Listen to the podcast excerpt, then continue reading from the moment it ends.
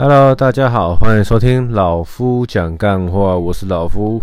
今天这一集是要跟大家宣布一件重要的事情，就是老夫要进行第二次的五日断食了。对，为什么会这么突然呢？我先跟大家分享一下，这个周日的，诶，这个周末的礼拜六哈，我被我的刺青师好友金毛邀请去他们的联合春酒会。那是蛮奇特的啦，好，第一次被自己的刺青师邀请到这样子的场合。那被邀请过去的时候，好，中间突发了一个状况，也跟大家分享一下，就是我的手机，好，在这个遥远的路程中，因为在那个天母那边，好，一个新蓬莱餐厅，在遥远的路途中呢，我的手机不知道为什么掉电掉的很快。那就快没电了嘛，我就怕不能用，所以我就想起来有个有一个 A P P 叫做那个呃行动电源共享吧，就大概是这之类的。你们上你们的 A P P 去搜寻就可以找到这个东西。好，它就是会在一些捷运站啊，或者说某些配合餐厅里面会有一个那个行动电源。对，那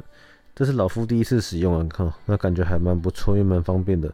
我在那个新蓬莱餐厅的对面一间咖啡厅租到这个行动电源，然后充满充充完电之后呢，等到餐厅吃完饭之后，我先离开了，他们去续摊嘛。那我到捷运上到捷运的时候，就刚好有一个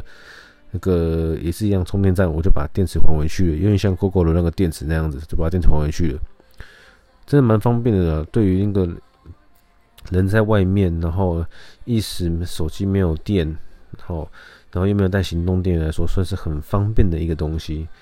哦。它的收费如果算单价来说是很高的哦，以电价来说它是很高的。为什么？因为它一个小时十五块，然后一天上线四十五块，就等于是说，你论单价来看，它是非常高的昂贵的。可是如果你论方便来说话，因为你不会每天做这件事情，你真的是偶尔不小心忘记。手机没电，出门才会发生要去借这个这个行动电源，所以说它虽然贵一点，但是它取它，但是它很很方便。好，跟大家分享一下，如果你们出门在外，然后呢手机没电，可以找这个 APP，因为它用手机就可以注册，然后是付费可以绑定你的 Apple Pay 或者是信用卡。哦，这是要跟大家分享的其中一件事情。那另外一件事情是要跟大家分享的是说，就是。我的那个刺青师傅找我去他们的春酒嘛，那其实对我来说一个很特别感觉是，我自从多年前换了工作之后，然后适应了新环境，再来我就很久没有这种社交感了。所谓社交感，就是你平常跟比较熟悉的朋友聚会用餐，哦，那叫叫叫聚会，哦，不叫社交。哦，不用 social，因为你跟你自己熟识的朋友嘛，你何必要去那一些讲一些可能围观腔的话呢？对不对？那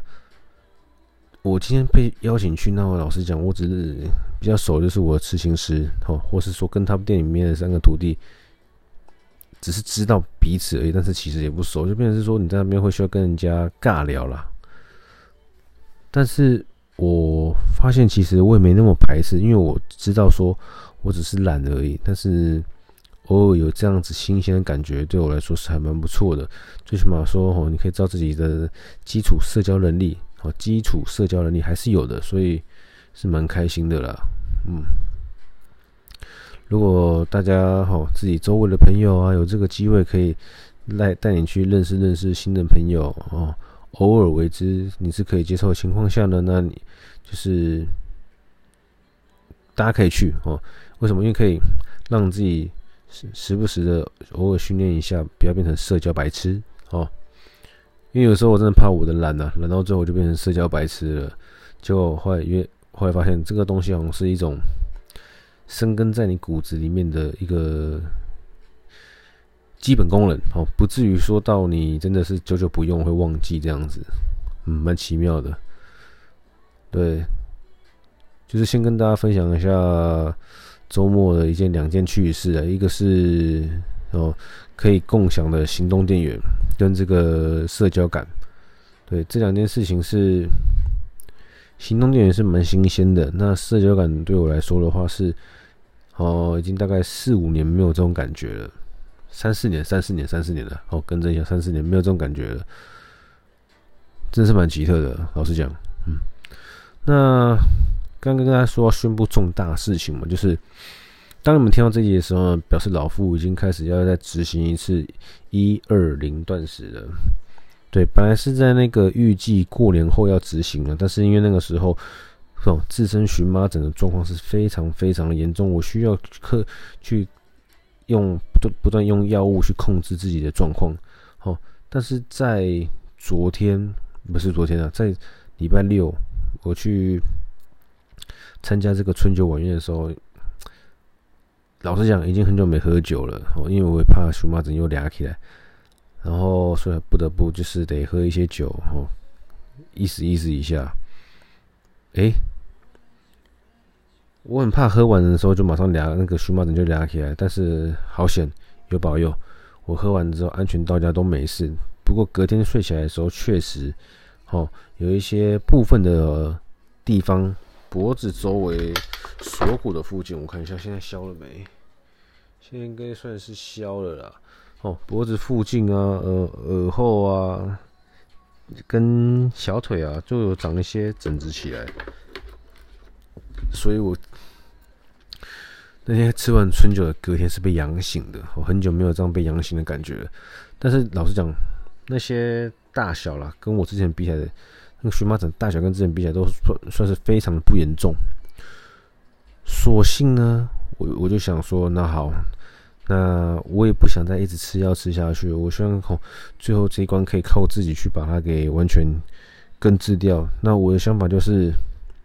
哦，通过断食，不吃任何的那个食物，就基本上应该不会再有任何机会可以诱发什么过敏源的。好，我想看看能不能趁这一次的。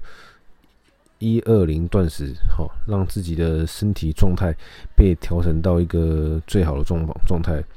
而且这一次断食完之后的复食，我会是慢慢采用慢慢复食的方式，不要像上次复食复的有点快。因为我发现有没有可能是我上次断食完之后，然后复食方式不太正确，导致我后面整个胖得很夸张。我那时候断食脱水啊，和。断食一开始的时候是脱水，那后至于有没有减脂，那是另外一回事。不过我很依稀记得，我那个时候的体重是从六九点多，断食完之后我就是六九点多，然后